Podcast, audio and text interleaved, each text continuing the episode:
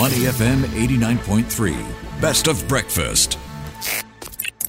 The bigger picture only on Money FM 89.3. Welcome to the bigger picture. I'm Emaad Akhtar.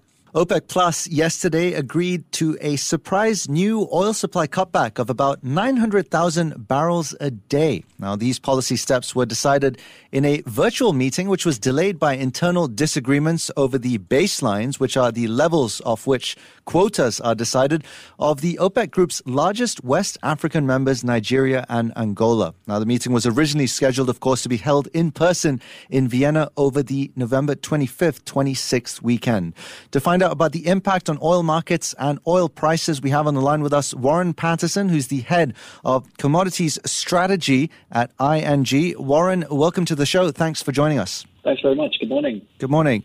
Let's first kick off with the news of the supply cutbacks of 900,000 barrels a day. Warren, were you surprised? What does this latest decision mean for oil prices? Yeah, so I think if we look at the cuts going into the meeting, the bare minimum was expected that Saudi Arabia and Russia uh, would roll over their voluntary additional cuts uh, from this year into into the first quarter of next year. Now, those cuts amounted to about 1.3 million barrels a day. Effectively, as you as you mentioned, we've got new voluntary cuts uh, in the region of about 900,000 barrels a day. So what does that mean? I guess it's a, it's a bit of a surprise to the market, a little bit more than what the market was expecting. So it should provide some fairly good support to the market around that $80 level moving forward. Now, saying that, the, the strange thing is if you looked at the price action following the meeting, we actually saw oil prices coming under pressure. So mm. Brent settled about 2.4% lower on the day. And I think what's really behind this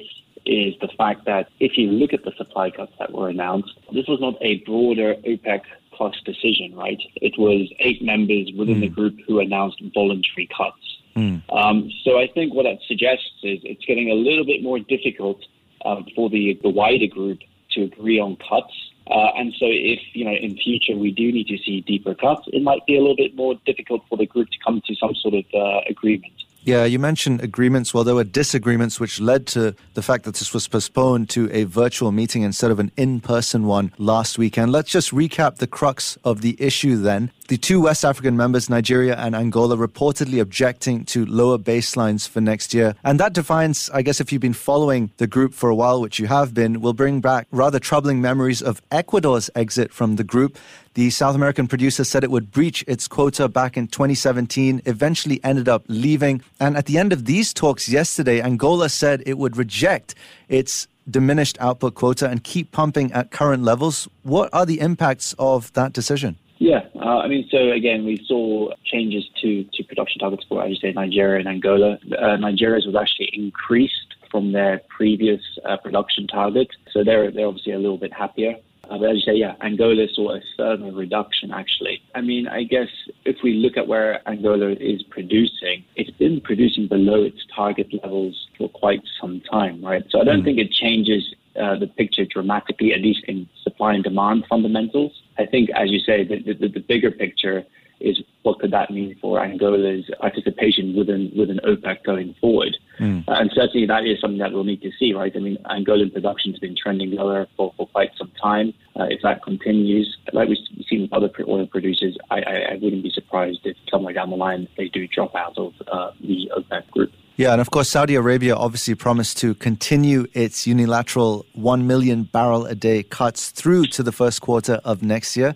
Why do the Saudis continue to push for quota cuts? So I think that's a, that's a very good question. And I think it really comes down to, to what is Saudi Arabia's fiscal break-even oil price? What, you know, what oil price does Saudi Arabia need to balance its budget? Uh, and that's around $80 a barrel. So if you actually look at the fiscal break-even oil price for Saudi Arabia over the last few years, it has been trending higher. And that's because Saudi Arabia is looking to diversify its economy away from oil. Mm. So it's increased spending. So, yeah, that's increased that, that break even level to around a little over $80 a barrel. Uh, and I think that's why uh, we continue to see them wanting to support price levels above there. All right. Now, obviously, yesterday's meeting was about supply side production costs, but many analysts have pointed to the fact that this is a demand driven market. What are the supply and demand fundamentals like currently? Yeah, so for the current quarter, Q4, we actually still see a fairly large deficit for the market. We've got a deficit of a little over a million barrels a day. And then looking further forward, obviously markets are forward looking. Uh, for 2024, before this meeting, uh, we had a, a marginal surplus Q1 with the cuts announced, that's gone to a marginal deficit. But overall, we see the, the oil market uh, largely balanced in the first half of next year mm. and then moving into deeper deficits over the second half of 2024. And so, what does that mean for prices? Well, for Brent, we're forecasting that will average $88 a, barrel uh, next year, and that's obviously uh, up from around $80 at the moment. I guess the big uncertainty is demand. Demand this year grew by about 2 million barrels a day. Mm. Um, for next year, uh, we're expecting that to slow. Um, and so we're only looking at about a million barrels a, a day of demand growth. But clearly, there's still risks around that, particularly, obviously, given the view that global growth uh, is expected to slow over 2024. All right. Now, just want to get your view on this from a broader, big picture. OPEC Plus does not include many other major oil producers like the US. So, against that backdrop, how effective can OPEC Plus actually be in influencing prices? For a large part of this year, they, they had been doing fairly well, right? Mm. The reason being is the big issue for OPEC Plus was the concern about cutting oil supply um, and then supporting prices and then seeing other non OPEC plus producers ramping up output and then basically losing market share to them. Uh, and that was something that we certainly saw in 2018, 2019, where we saw, you know, a million and a half barrels a day of supply growth coming through from the U.S. For this year, uh, it's expected that U.S. supply will grow in the region of a million barrels a day. But mm. if you look at drilling activity in the U.S. for much of this year, it has slowed down significantly. Uh, the rig count is down about 20 percent uh, over the course of the year. So that does suggest that U.S. oil supply growth next year will slow quite significantly. So we're only looking at in a region of about two to 300,000 barrels a day of supply growth uh, coming through from the U.S. Um, next year. And I think the fact that we expect to see slower growth coming through from the U.S. Uh, does give OPEC a little bit more comfort in cutting supply from the market.